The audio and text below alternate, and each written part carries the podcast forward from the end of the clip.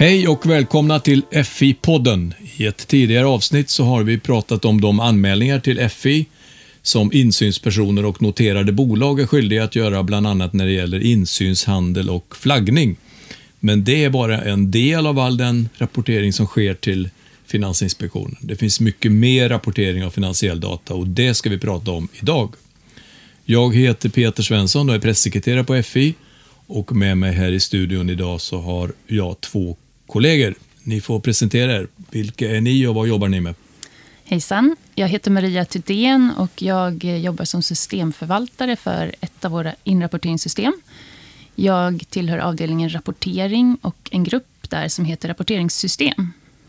Hej, jag heter Staffan Boström och jobbar inom en grupp som heter rapporteringsanalys, också på avdelningen för rapportering.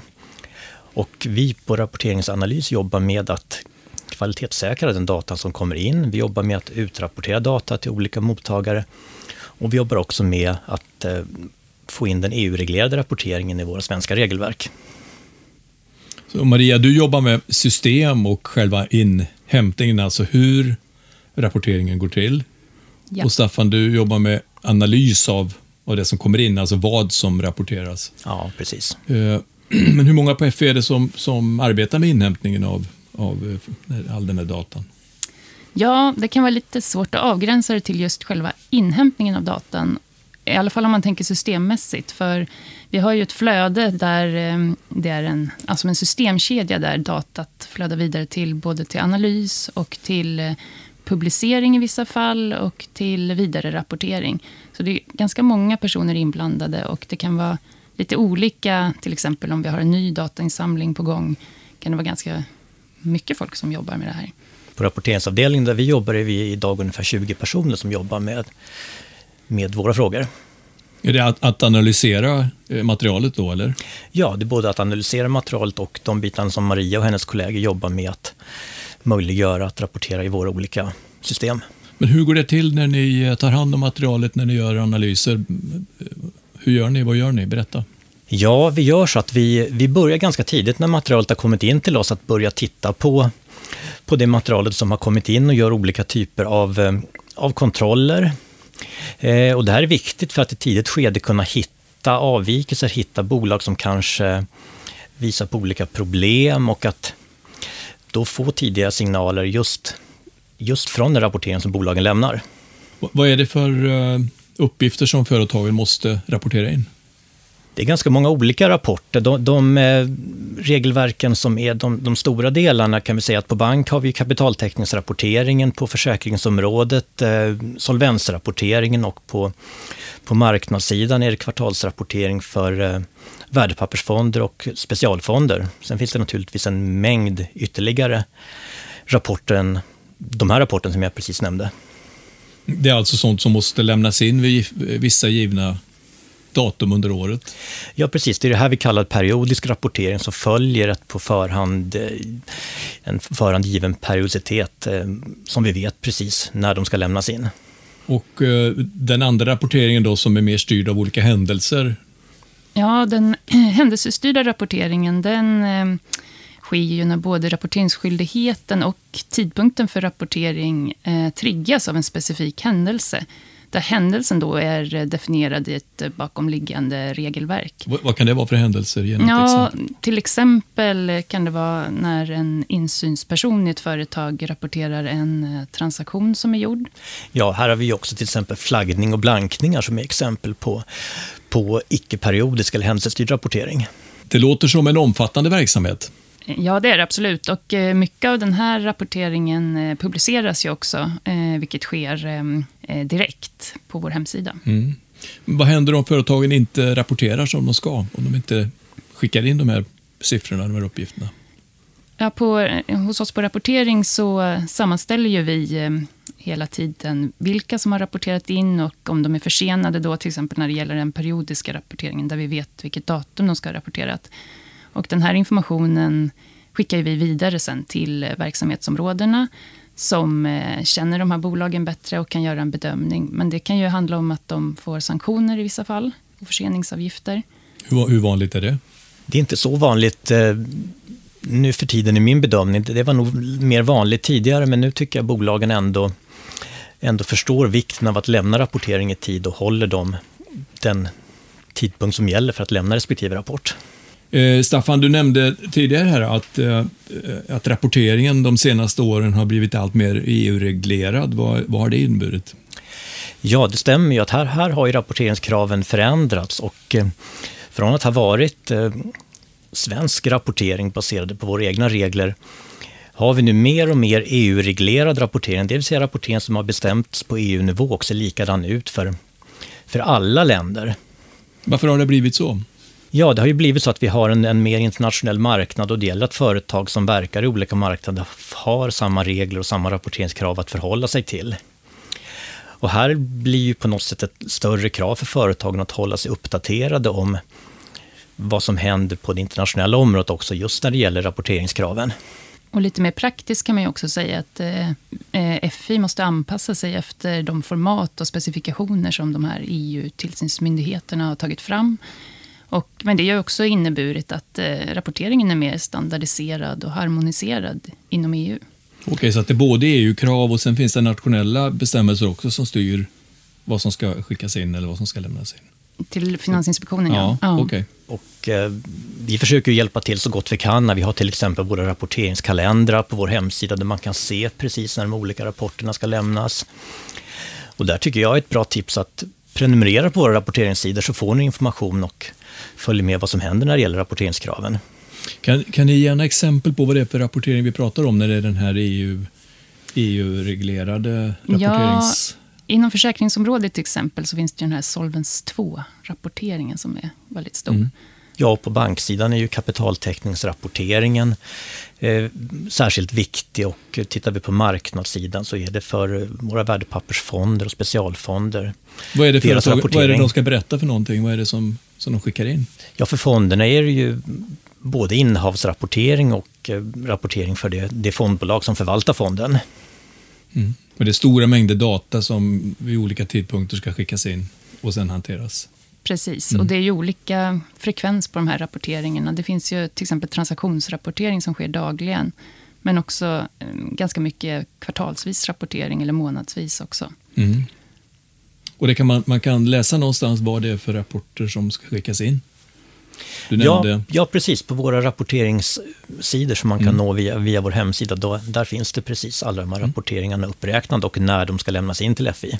Men varför måste företagen eh, rapportera så mycket? Jag skulle nog säga att det ligger ju både i vårt och i, i företagens intresse att de ska verka på en stabil fungerande finansiell marknad där bolagen följer de regler som finns. Och det, och det, och det är just genom rapporteringen vi, vi tidigt kan få signaler på att bolag kanske håller på att få problem, problem eller kanske inte följer de regler som finns på marknaden. Och därför är det så viktigt att lämna rapporteringen i tid och att den håller bra kvalitet. Mm. Hur, hur, den här rapporteringen, hur går den till alltså rent praktiskt? Hur, eh, hur hämtas det in? Du pratade om att det var olika mallar eller? Ja, det är lite olika. Man börjar egentligen med att gå in eh, på FIs hemsida. Och eh, vi har något som heter rapporteringsportalen. Och där eh, identifierar sig företaget eller privatpersonen eh, innan de ska rapportera. Sen när man väl kommer in i rapporteringssystemet så finns det lite olika sätt att rapportera på beroende på vad det är för typ av rapportering.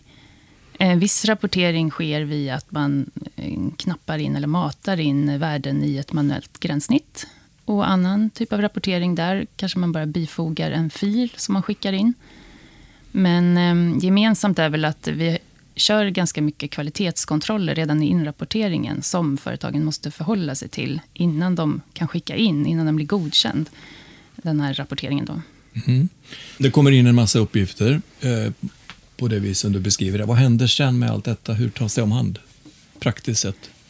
Ja, när väl uppgifterna kommit in till FI, då börjar vi att granska de här uppgifterna på en gång.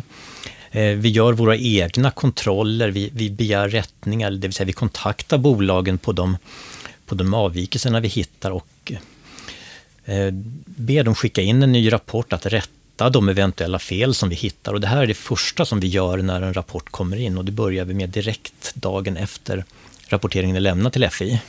Och sen då, vart tar alla siffror vägen sen?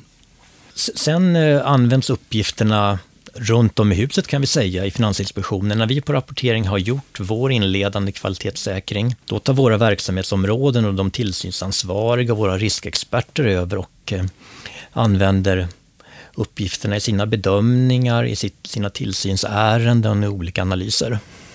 Alltså det är ett sätt att följa, följa de här företagen under tillsyn? Ja, men det är ju det. Det ger liksom tidiga indikatorer på kanske problem och man kan tidigt inleda dialog med bolagen om man hittar saker i rapporteringen. Kan man se om en kris är på gång?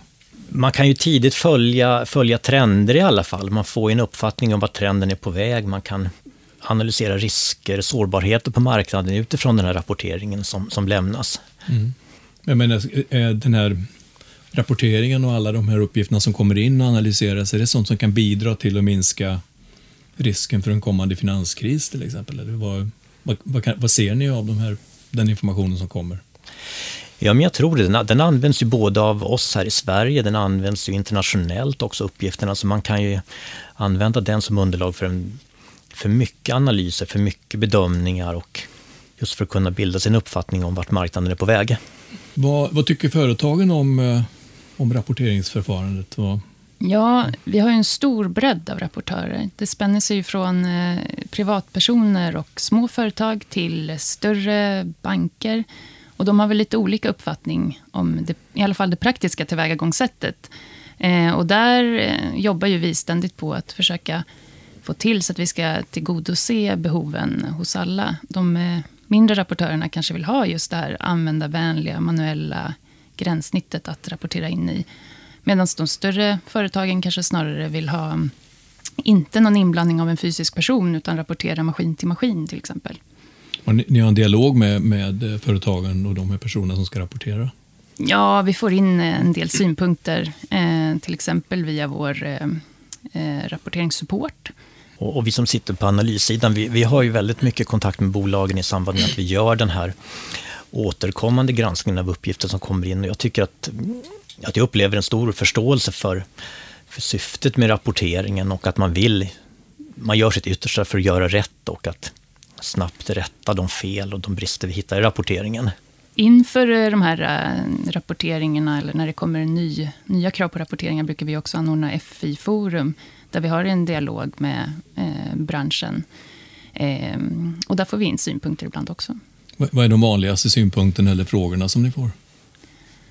Ja, vad det gäller just frågor så kanske det handlar mer om valideringsregler, de här kvalitetskontrollerna, mer specifika, detaljerade frågor. Ja, vi ska ju komma, komma ihåg det också att, att eh, bolagen har ju ofta själva möjligheter att påverka regelprocessen och de nya rapporteringskraven via remisser, konsultationer och det, det uppskattas att, att man då kan lämna synpunkter som både vi och man på EU-nivå kan beakta när man tar fram nya krav. Vad, vad kommer ut av allt detta sen? för Jag tänker på vad, vad, vad publiceras och vad får allmänheten se? Eller vad, vad blir det av alltihopa i, i publikens ögon? Ja, viss eh, rapportering publiceras ju direkt på vår hemsida. Då, till exempel de här, den här insynshandeln och blankningen. En viss data skickas ju vidare till eh, SCB för statistikändamål. Och annan data skickas vidare till tillsynsmyndigheterna i EU. Då. Så den används ju på många olika sätt, de här uppgifterna. Det, på EU-nivå använder man det här mycket till att utveckla och ändra det befintliga regelverket, men också för att möjliggöra analyser på en mer, lite mer övergripande nivå, på en EU-nivå där man kan följa hela marknaden i Europa. Ja, och eh, där är vår tid ute för den här gången. Om du vill veta mer gå in på fi.se rapportera. Och där finns det information för den som ska rapportera och det finns också länkar som man kan klicka sig vidare med. Tack för att du har lyssnat.